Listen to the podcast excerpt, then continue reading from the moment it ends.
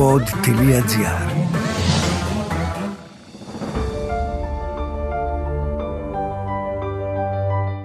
Η ιστορία δεν είναι ξερά ονόματα, ημερομηνίες και γεγονότα.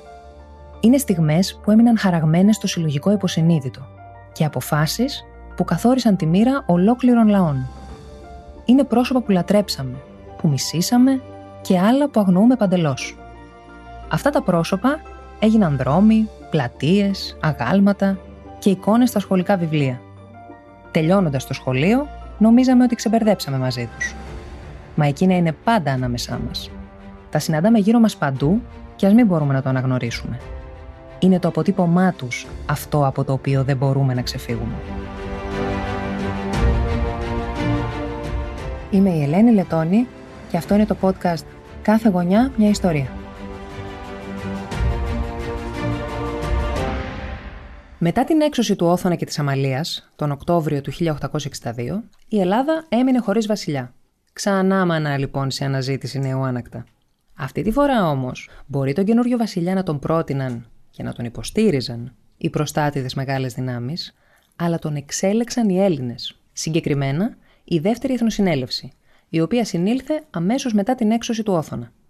Η Εθνοσυνέλευση αυτή ψήφισε και νέο σύνταγμα, το Σύνταγμα του 1864, το οποίο με διάφορες αναθεωρήσεις έμελε τελικά να ισχύσει στην Ελλάδα για περισσότερο από έναν αιώνα.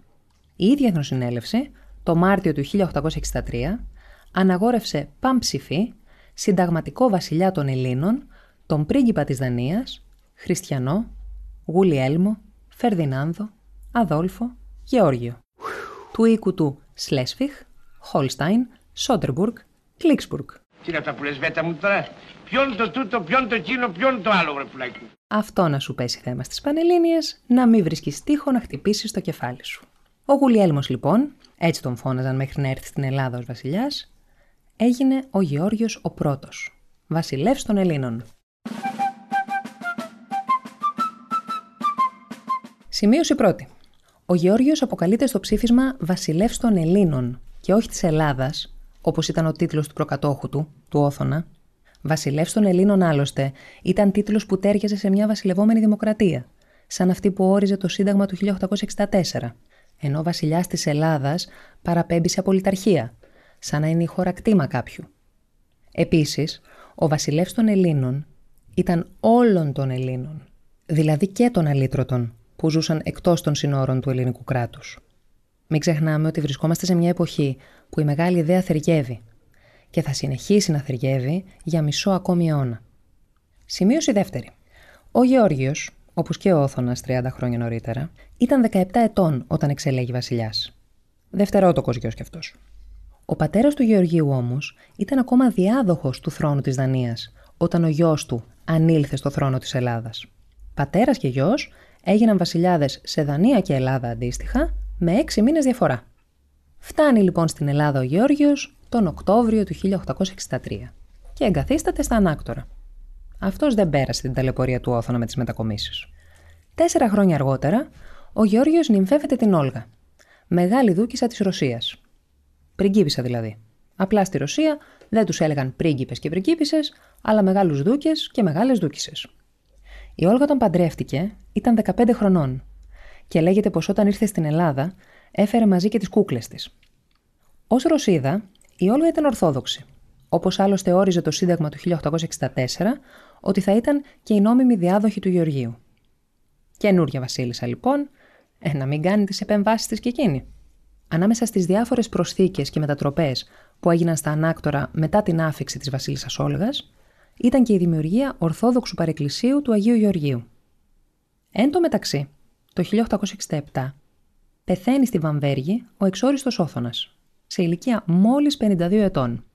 Ωστόσο, μετά την έξωσή του από την Ελλάδα μαζί με την Αμαλία πέντε χρόνια νωρίτερα, ο Όθωνας είχε γύρει ζήτημα αποζημίωσής του από το ελληνικό κράτος.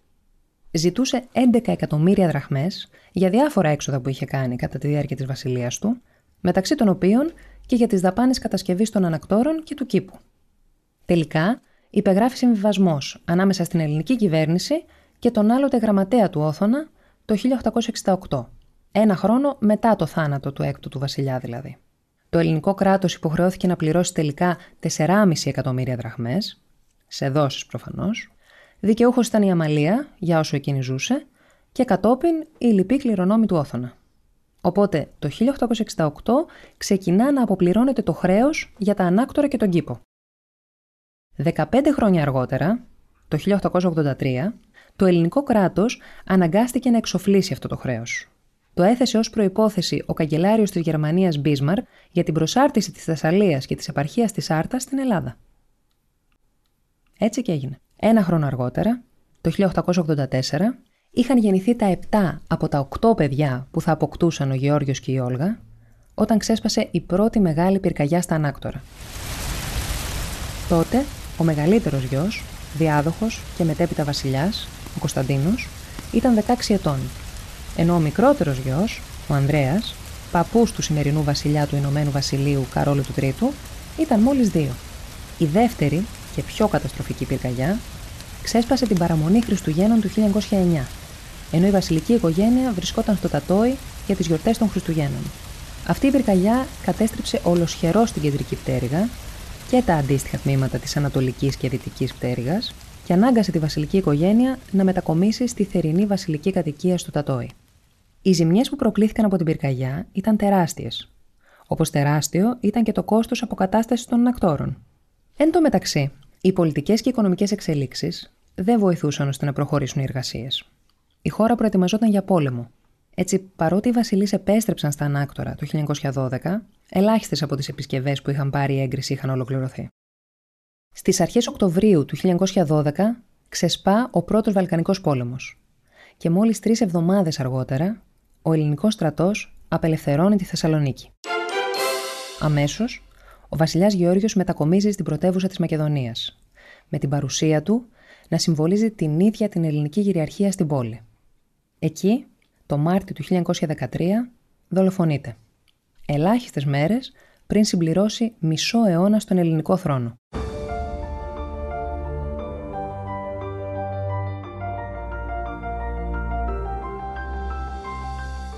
Ο διάδοχός του, βασιλιάς Κωνσταντίνος ο Πρώτος, όρισε ως βασιλικό ανάκτορο το μέχρι τότε ανάκτορο διαδόχου, δηλαδή το σημερινό προεδρικό μέγαρο, που είχε χτιστεί για τον ίδιο και όπου έμενε ως διάδοχος. Στη συνέχεια, ελάχιστα μέλη της βασιλικής οικογένειας, όπως για παράδειγμα η βασιλομήτωρ Όλγα, διέμεναν στα παλαιά ανάκτορα.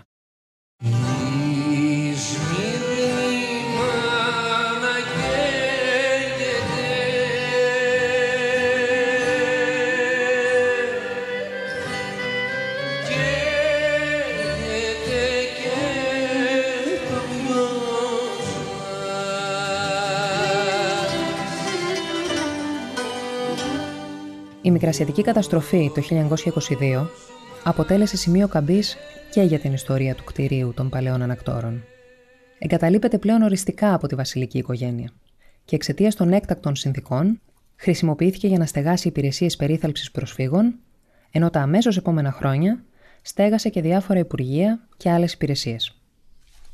Όσον αφορά τον κήπο, το 1923 χαρακτηρίστηκε κρατικός και αποφασίστηκε να παραμένει ανοιχτός για όλους από την Ανατολή έως και τη δύση του ηλίου. Ό,τι ακριβώς ισχύει και μέχρι σήμερα δηλαδή. Τέσσερα χρόνια αργότερα καθιερώθηκε επισήμως η ονομασία Εθνικός Κήπος. Το 1928 εκλέγεται κυβέρνηση του Ελευθερίου Βενιζέλου. Η επόμενη χρονιά έμελε να είναι μια χρονιά σταθμός για το δυτικό κόσμο. Το κράχ του χρηματιστηρίου της Νέας Υόρκης το 1929 θα είχε όχι μόνο οικονομικές, αλλά και κοινωνικές και πολιτικές συνέπειες παγκοσμίου βεληνικούς, που δημιούργησαν ένα ντόμινο effect. Στην Ελλάδα όμως αυτές οι συνέπειες θα καθυστερούσαν να γίνουν αισθητές. Η κυβέρνηση είχε βάλει σε εφαρμογή ένα πρόγραμμα εσωτερικής ανόρθωσης της χώρας. Και εκείνη τη χρονιά, το 1929 δηλαδή, πάρθηκαν και δύο πολύ σημαντικές αποφάσεις που αφορούσαν το κτίριο των παλαιών ανακτόρων, κατόπιν προσωπικής παρέμβασης του Ελευθερίου Βενιζέλου. Η πρώτη αφορούσε την ανέγερση, μπροστά στα παλαιά ανάκτορα, μνημείου αφιερωμένο στον άγνωστο στρατιώτη. Η δεύτερη αφορούσε τη μεταφορά της Βουλής και της Γερουσίας στο κτίριο των παλαιών ανακτόρων.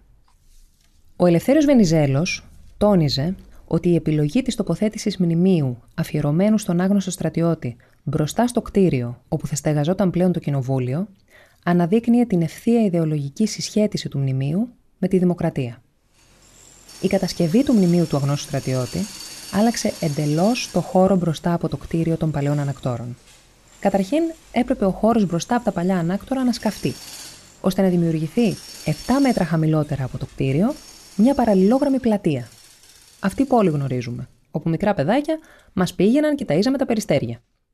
Στις τρεις πλευρές της πλατείας χτίστηκαν τείχοι που σχηματίζουν ένα πι.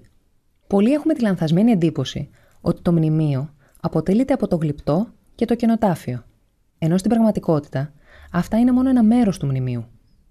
Το γλυπτό, όπως ξέρουμε, παριστάνει τη γυμνή ανδρική μορφή ενός νεκρού πολεμιστή ξαπλωμένη στο έδαφος. Ο νεκρός πολεμιστής στο αριστερό του χέρι κρατά μια κυκλική ασπίδα και στο κεφάλι του φορά αρχαίο κράνος. Είναι σαφής εδώ η προσπάθεια ανάδειξης της ιστορικής συνέχειας των αγώνων του Ελληνισμού. Η στάση του σώματος του νεκρού δίνει την εντύπωση στο θεατή ότι ο άγνωστος στρατιώτης αναπαύεται ζωντανός, έτοιμος να σηκωθεί. Αριστερά και δεξιά του έχουν χαραχτεί οι φράσεις από τον επιτάφιο του Περικλή «Μια κλίνη κενή φέρεται εστρωμένη των αφανών» και «Ανδρών επιφανών πάσα γη τάφος». Μπροστά από το γλυπτό υπάρχει ένα κενοτάφιο, όπου έχει χαραχτεί η φράση «Η σαφανή στρατιώτην». Πρόκειται για το χώρο συμβολικής ταφής όλων εκείνων που έπεσαν υπερπατρίδος στο πεδίο της μάχης και έμειναν άταφοι. Αυτή είναι μια παράδοση που συναντάμε και στην αρχαία Αθήνα και που μετά τον Πρώτο Παγκόσμιο Πόλεμο την είδαμε και σε άλλες χώρες της Ευρώπης, όπως τη Γαλλία και τη Μεγάλη Βρετανία. Γύρω από το γλυπτό και το κενοτάφιο, σχηματίζοντας ένα πι, έχουν τοποθετηθεί μεγάλοι πορόληθοι και πάνω τους έχουν χαραχτεί τα ονόματα τόπων όπου ο ελληνικός στρατός έδωσε κρίσιμες μάχες κατά τη διάρκεια της νεότερης ελληνικής ιστορίας. Ξεκινώντας από αριστερά, από τη μεριά της λεωφόρου Βασιλής Σοφίας δηλαδή, αναγράφονται οι μάχες του Πρώτου Βαλκανικού Πολέμου, με πρώτη-πρώτη την Ελασσόνα. Στο κέντρο του μνημείου αναφέρονται οι μάχες του Δεύτερου Βαλκανικού Πολέμου και της Μικρασιατικής Εκστρατείας, ενώ στη δεξιά μεριά του Π, προς τη μεριά του Εθνικού Κήπου δηλαδή, είναι χαραγμένες μάχες του Πρώτου Παγκοσμίου Πολέμου και επιχειρήσεις του ελληνικού στρατού στη Ρωσία. Μετά την απελευθέρωση από τους Γερμανούς το 1944, στο κέντρο του μνημείου, δεξιά και αριστερά του γλυπτού και του κενοταφείου, προσθέθηκαν τα πεδία των μαχών του Δευτέρου Παγκοσμίου Πολέμου και αργότερα οι επιχειρήσεις στην Κορέα. Το 1994, με απόφαση της Βουλής των Ελλήνων, προσθέθηκε το όνομα Κύπρος. Τέλος, το 2015, μετά από εισήγηση του Γενικού Επιτελείου Ναυτικού, στο μνημείο προσθέθηκαν οι λέξεις Αιγαίο, Ιόνιο, Μεσόγειος και Ατλαντικός, σε ένδειξη ευγνωμοσύνης προς τον άγνωστο Έλληνα ναύτη που έπεσε εν καιρό πολέμου. Τα αποκαλυπτήρια του μνημείου έγιναν την 25η Μαρτίου 1932, με μεγάλη επισημότητα. Ακολούθησε παρέλαση της φρουράς του μνημείου, ενώ μεταφέρθηκε και φως από το μοναστήρι της Αγίας Λάβρας για την αφή της φλόγας του Καντιλιού που βρίσκεται μόνιμα αναμένο στο μέσον του κοινοταφείου. Την τιμητική φύλαξη του μνημείου ανέλαβε λόγος της φρουράς του Προέδρου της Δημοκρατίας, που μετονομάστηκε σε φρουρά του μνημείου του αγνώστου στρατιώτη. Το 1935, με την επάνωδο του βασιλιά Γεωργίου του Δευτέρου, ο λόγος ονομάστηκε Βασιλική Φρουρά, ενώ από το 1974 και έπειτα ονομάζεται επίσημα Προεδρική Φρουρά και έχει την ευθύνη της 24ωρης τιμητικής φύλαξης του μνημείου.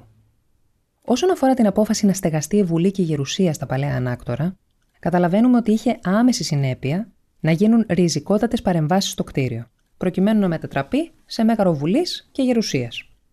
Τελικά, την 1η Ιουλίου 1935, η 5η Εθνοσυνέλευση άρχισε πανηγυρικά τις εργασίες της στη νέα αίθουσα της Ολομέλειας. Έκτοτε, στο κτίριο των παλαιών ανακτόρων, στεγάζεται η Βουλή των Ελλήνων.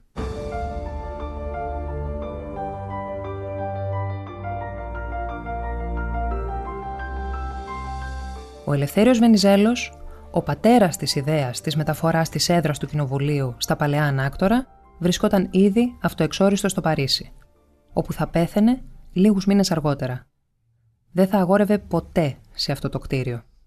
Ήταν δε η πρώτη φορά που καθόταν σε βουλευτικά έδρανα ο 28χρονος τότε Κωνσταντίνος Καραμανλής. άφησε για το τέλος τα δύο μεγάλα αγάλματα που έχουν τοποθετηθεί έξω από το κτίριο της Βουλής. Το άγαλμα που βλέπουμε από την αριστερή μεριά, δηλαδή από τη μεριά της λεωφόρου Βασιλής Σοφίας, είναι το άγαλμα του Ελευθερίου Βενιζέλου. Τοποθετημένο σε περίοπτη θέση, εύκολα ξεχωρίζει κανείς ποιον επικονίζει. Είτε περνά από το σημείο με το αυτοκίνητο, είτε πεζός. Το ακριβώς αντίθετο συμβαίνει με το άλλο άγαλμα. Εκείνο που είναι τοποθετημένο στη δεξιά μεριά, όπως κοιτάζουμε το κτίριο. Πλάι στον εθνικό κήπο και πάνω από το σημείο όπου υπάρχει σήμερα το υπόγειο πάρκινγκ της Βουλής. Αποτέλεσμα, δεν υπάρχει κανένας τρόπος να προσεγγίσει κανείς το άγαλμα. Στέκει δε τόσο μακριά από το επίπεδο του δρόμου, που είναι αδύνατο να ξεχωρίσει κανείς για ποιον πρόκειται. Αυτό το άγαλμα απεικονίζει το χαρίλαο τρικούπι, του οποίου του έχουμε ωραιότατο άγαλμα και έξω από την παλιά βουλή, οπότε ρηγμένο δεν τον λες. Ούτε ο Τρικούπης ούτε ο Βενιζέλος έζησαν αυτό το κτίριο ως βουλή. Στα δικά τους κοινοβουλευτικά χρόνια, αγόρευαν ως βουλευτές, αρχικοί κόμματος και πρωθυπουργοί, στο κτίριο της οδού Σταδίου 13, τη σημερινή Παλιά Βουλή. Αυτό το κτίριο κι αν έχει ιστορίες να μας πει. Τι λέτε, πάμε εκεί την επόμενη μας βόλτα;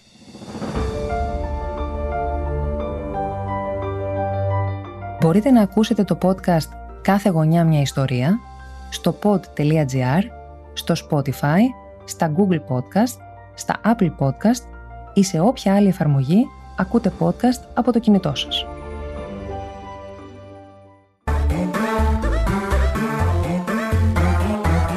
Pod.gr. Το καλό να ακούγεται.